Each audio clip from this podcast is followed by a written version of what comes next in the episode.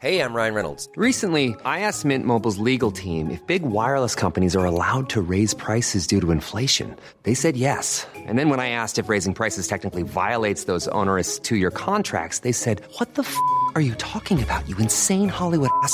F- So to recap, we're cutting the price of Mint Unlimited from $30 a month to just $15 a month. Give it a try at mintmobile.com slash switch. $45 upfront for three months plus taxes and fees. Promo rate for new customers for limited time. Unlimited more than 40 gigabytes per month. Slows. Full terms at mintmobile.com. Even on a budget, quality is non-negotiable. That's why Quince is the place to score high-end essentials at 50 to 80% less than similar brands. Get your hands on buttery soft cashmere sweaters from just 60 bucks, Italian leather jackets, and so much more. And the best part about Quince, they exclusively partner with factories committed to safe, ethical, and responsible manufacturing. Elevate your style without the elevated price tag with Quince. Go to quince.com slash upgrade for free shipping and 365-day returns.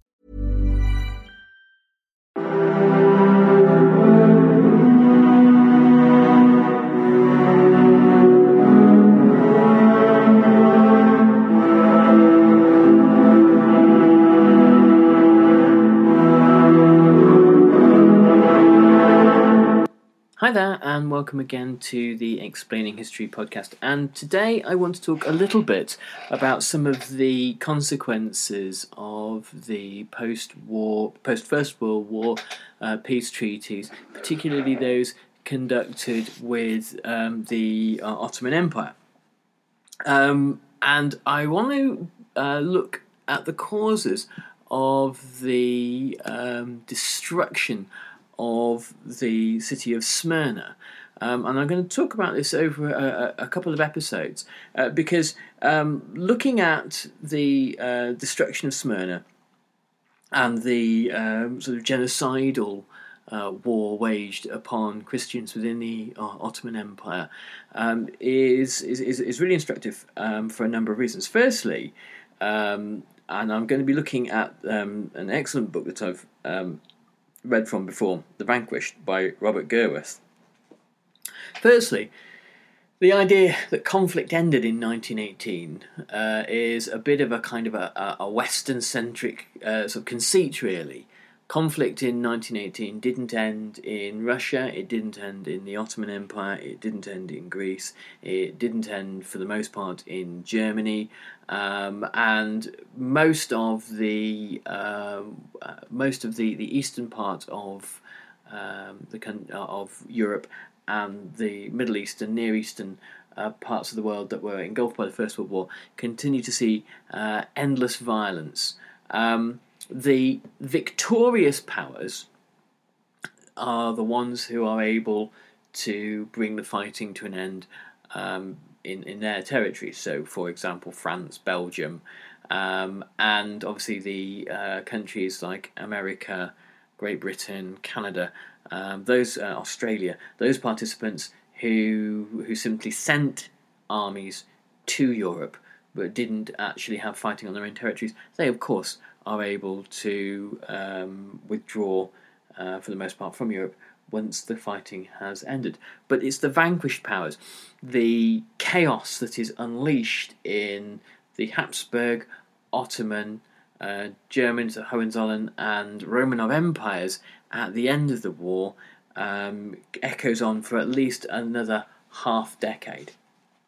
So, what we're going to do today is we're going to look at the consequences of the um, end of um, the First World War uh, for the Ottoman Empire, and particularly what the consequences were for uh, Italy's abortive interests in acquiring Ottoman territory. So, Robert Gerwarth writes Italy's imperial ambitions after 1918 went beyond Fiume. Fiume, obviously now in modern day Croatia, was a city on the Dalmatian coast where there were significant numbers of ethnic Italians, and that uh, the Italian nationalists had a long term uh, claim over. Um, later, uh, the fascist Gabriele D'Annunzio tried to seize the city and managed to occupy it until 1920 and then was expelled. The London Treaty of 1915 had made vague promises about a just share of the Ottoman Empire for Rome should the empire be dismantled at the end of the war.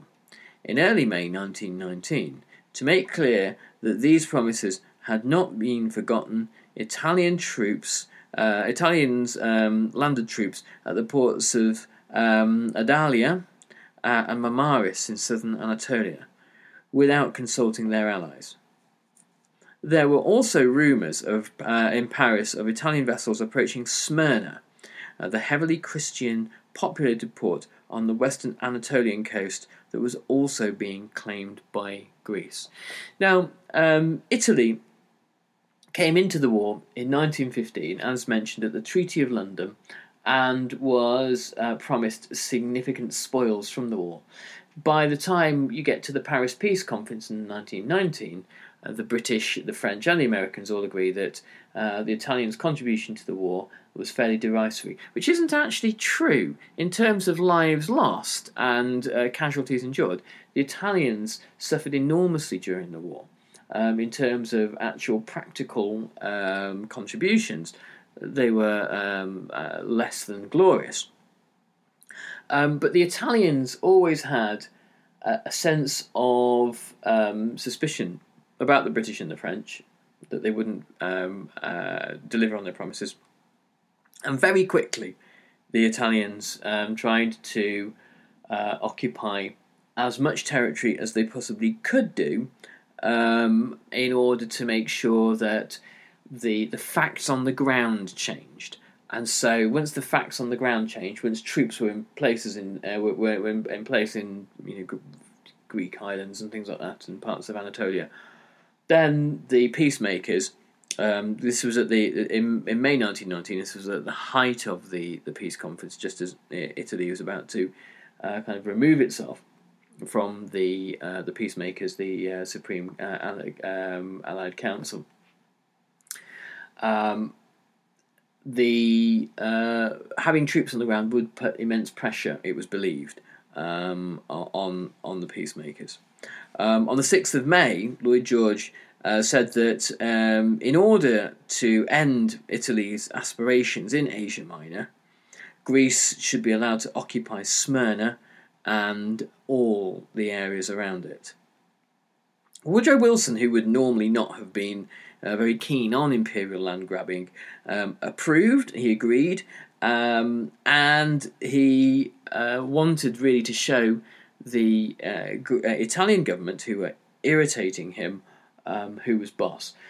The um, Lloyd George and Woodrow Wilson both agreed that a united Yugoslavia was a much more important country to hold the Balkans together and to create a kind of a bulwark against possible Bolshevik expansion towards the Mediterranean than a larger Italy. And so they were they were not receptive to Italian demands for territory and very receptive to uh, a merging of the Croat and Serbian states into a, a, uh, a kingdom of Yugoslavia.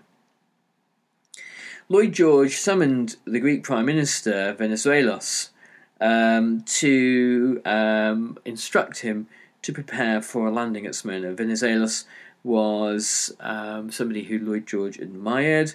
Um, and Lloyd George, uh, who liked to think in very kind of classical terms, saw this as the possible recreation of the Byzantine Empire, um, and this would have close links to London. It would be um, a, a, kind of a, a greater Greece, uh, and it's interesting that um, this idea of looking at classicism, much as Italian fascists did, much as Nazis did, and trying to draw lessons from antiquity and bring them into the present. That was um, key in some of uh, Lloyd George's wilder imaginings. Um, the thing about Venizelos is that he was kind of fitted the bill very neatly. He was um, a former Ottoman subject. He had been born in Crete in 1864 and was uh, part of the uh, the Greek bourgeoisie that was forced to flee Crete uh, to mainland Greece um, in 1886 when uh, there was a, an insurrection in Crete and the Ottomans were forced out. Um, he was, like Lloyd George, uh, a lawyer um, and had founded um, the the Greek Liberal Party and been part of um, the movement for Greece to join the Allies uh, since 1914. uh, which had brought him into direct conflict with King Constantine I, who had been a Germanophile and had spent uh, grown up in uh, Germany and was married to Sophia of Prussia, who was the sister of Kaiser Wilhelm II. And as you, you probably may know, there's a long and complicated history between the Greek and German royal families, culminating in um, our very own Philip Mountbatten, um, the uh, heir to the uh, husband of Queen Elizabeth II. Constantine hadn't made any secret of his uh, affection for Germany. Um, he advocated neutrality for his country when hostilities began, uh, but in defiance of this, uh, Venizelos um, invited the British and French to send armies to Greece um, and to through the port of Salonika, um, and this led to Venizelos' dismissal. And in 1916, um, the king actually invited the Germans and Bulgarians uh, into Eastern Macedonia and Thrace, opening at Greece as a, a front line in, in the war. The uh, Venizelos had publicly denounced the king and um, held a mass rally in Athens in August 1916 um, and two rival governments were eventually formed a royalist rival government under Constantine um, and a republican government uh, under Venizelos. Um, and the country was divided between Athens and Salonika. Um, Venizelos basically triumphed in this power struggle um, when the Allies blockaded southern Greece, uh, which caused immense hardship and hunger um, for the Greeks. Um, and Constantine was uh, replaced in June 1917 by his younger brother Alexander, who'd been the Allies' long term choice anyway. So, long before um, Lloyd George is instructing or um, encouraging Venizelos in order to, to seize Smyrna um, and to expand Greek territory and to put him directly in, in, in conflict with a revanchist, resurgent, nationalist um, Republic of Turkey, the British had been interfering in Greek politics um, in a very deep and kind of um, uh, powerful way during the war, ensuring that the right kind of leaders uh, were in place and that Germanophiles were shunted to the side and Anglophiles were brought to, to the front in the um, in the example of um, King Alexander. Um, and this paved the way for Venizelos' uh, ability to return to Athens um, and for uh, Greece's uh, full particip- participation in the war against the Central Powers. So it was a, a, a great coup as far as Lloyd George uh, was concerned. But following the victory of the, of the um, Allied powers over the Central Powers, Venizelos now expected to be rewarded, much as the Italians had expected to be rewarded. And Lloyd George assured him um, that a Greek conquest of Smyrna would not be opposed by the other victorious states. Um, so Venizelos had every reason to believe that he had the complete backing of the British on this subject. Um, so uh, Robert Gerwarth writes However, Venizelos ignored the stern warning of Field Marshal Henry Wilson, who, also present at the meeting, uh, said that the occupation of Smyrna would result in another war with an uncertain outcome as the Turkish army was beaten but not altogether destroyed. This assessment was echoed by Lord Curzon, Arthur Balfour's right hand man in the Foreign Office, who sent several memoranda warning the, uh, the Greek Prime Minister not to underestimate the ability of Turkish troops to remobilize against an external threat. This was Turkish territory.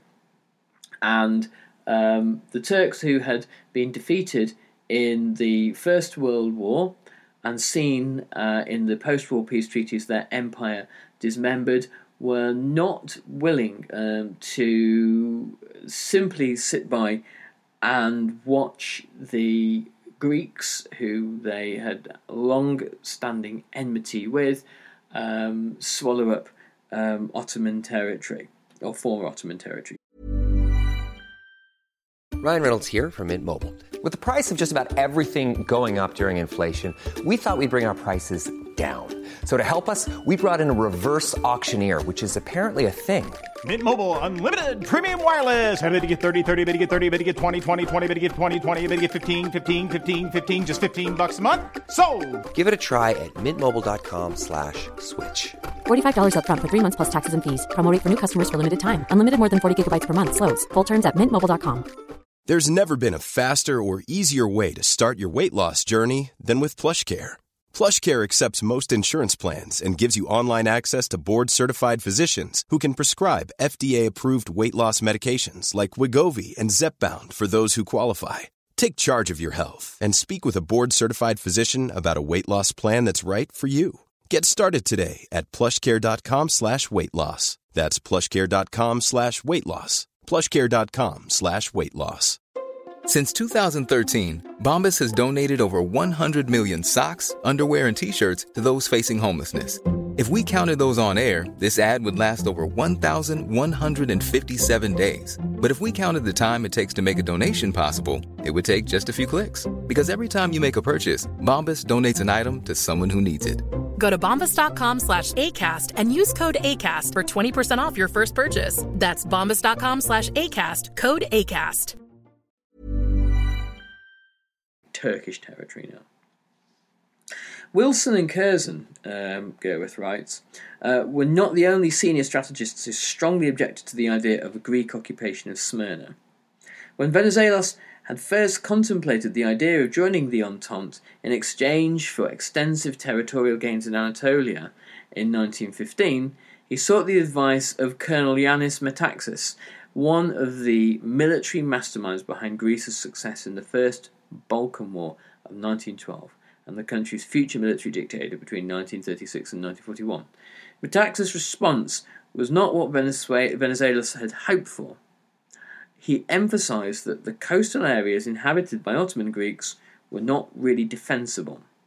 The envisaged occupation area contained a large numbers of Muslims who might rise up against foreign rule. While the fertile valleys of western Anatolia were dangerously exposed to any Turkish counter-attack, and from the Anatolian hinterland, any invasion could easily lead to something similar to Napoleon's disastrous campaign in Russia, as Turkish defenders would surely attempt to lure their attackers into the interior of central Anatolia with its extreme climate both in summer and winter. So Venizelos chose to ignore these warnings. Here was a politician who had been fated by the Allies who had been encouraged by Lloyd George and who believed he had the go ahead and the backing of the British. Certainly, Lloyd George approved of the scheme, and one of Lloyd George's abiding obsessions just throughout the First World War is a deep hatred of the Ottoman Empire. Um, and many of his his decisions um, were motivated by that. There was a schism in the war cabinet between those uh, ministers and um, generals who referred to themselves as Westerners. They thought the war could be won on the Western Front. And there were the likes of Lloyd George and Churchill, particularly, who believed up until 1916 that the war could be won potentially in the East by breaking the Ottoman Empire and taking a route through the Balkans, perhaps into the heart of the Habsburg Empire. Um, so the um, dismemberment of the Ottoman Empire wasn't a secondary issue for Lloyd George. This was a, key war objective um, and something that he viewed as kind of the, work of an upstanding Christian um, and um, somebody who uh, saw it as uh, integral to uh, the establishment or the the the, the saving the, the, the rescuing of civilization. The, if you read Robert Fisk's uh, amazing book, The Great War for Civilization, which is his biography of um, war reporting in the Middle East. He refers to the med, the uh, title of the book refers to the medal that is the, first the the, uh, the medal that his father was given at the end of the First World War. I think it's just called the Great War Medal, and on the back of it it says the Great War for Civilization. And um, the British use this theme of civilization, defending civilization, or defending the civilization that they had created via their empire um, incessantly that this was the motivation for the war. When you get um, figures during the last five years commemorating the First World War, uh, particularly the British political figures, saying this was a, a war for democracy. Well, it's nothing of the sort, really. There were, and up until 1918, nobody is talking in those terms whatsoever. Um, and in and the reality was that most of the um, uh, most of the, the soldiers who volunteered feel felt that they were fighting for some kind of civilization, some kind of civilized values. But you know, you find that at recruiting stations all over Europe. So all of those who were on the winning side in 1918, um, Venizelos, similar to all of them, uh, believed that a great historical opportunity to reshape the world had opened up, and reshape part of the world in Greek interests had uh, opened up.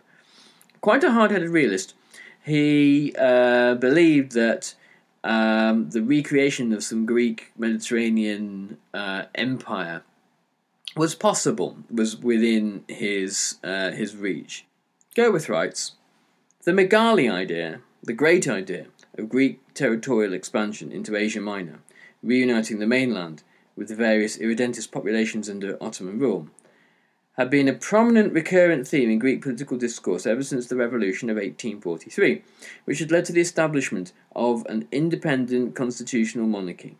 Since then, the constant expansion of Greece's borders and the gradual assimilation of previously irredentist Greek minorities within the nation state had created high expectations for the future inclusion of the sizable Orthodox minority within the Ottoman Empire, largely concentrated on the western and northern Anatolian coastline and its hinterland, as well as in the Pontus of the southern shore of the Black Sea. So it's fascinating, isn't it? much of the rhetoric that Hitler uh, comes out with in, in uh, up into Mein Kampf and beyond was this idea that the, the uh, as a kind of a German diaspora scattered across Europe should be brought under one banner. Not that they should be repatriated from parts of Russia, Poland, and Czechoslovakia, but Russian, but the, but German borders should expand to incorporate them and then expel or exterminate um, non-Germans in, in, that area. So there seems to be something uh, germane to uh, nationalist figures. I'm not for a moment equating Venizelos to Hitler at all um, in terms of their, their overall outlook, but the the um, the, the political figures who um, were concerned with national rejuvenatory uh, national resurgence projects and imperial projects um, across Europe, and there are numerous examples of them, saw this idea of bringing the diaspora under one banner as, as a really key part of that. Uh, and it tells you perhaps something about the nature of um, early 20th century nationalism um, in that regard. Um, so the Greek Orthodox community that stretched all the way back to the Byzantine uh, era, uh, to the, the Middle Ages, had grown ex- uh, sort of expansively in the 19th century um, when an economic boom uh, in and around Smyrna drew large numbers of penniless immigrants from mainland Greece and the islands of the eastern Aegean. They had travelled to Smyrna and populated it because it made economic sense to do so. Um, although this trend had uh, reversed itself um, due to kind of tensions, ethnic tensions, in the wake of the First Balkan War, the Greek Orthodox population of Smyrna in 1914 stood at 200,000 out of a total population of 350,000. The Pontian Greeks also formed a sizable community, notably in and around the Black Sea cities of Samsun, uh, Trabzon, um, and uh, they never uh, constituted a majority in the predominantly Muslim populated areas. So, as far as Smyrna goes, there was uh, some justification in Venizelos' eyes um, that uh, seizing Smyrna uh, made sense, that demographically it made sense, that that is where um, the, the, there were Orthodox Greeks waiting to be liberated and that there was some sort of justification.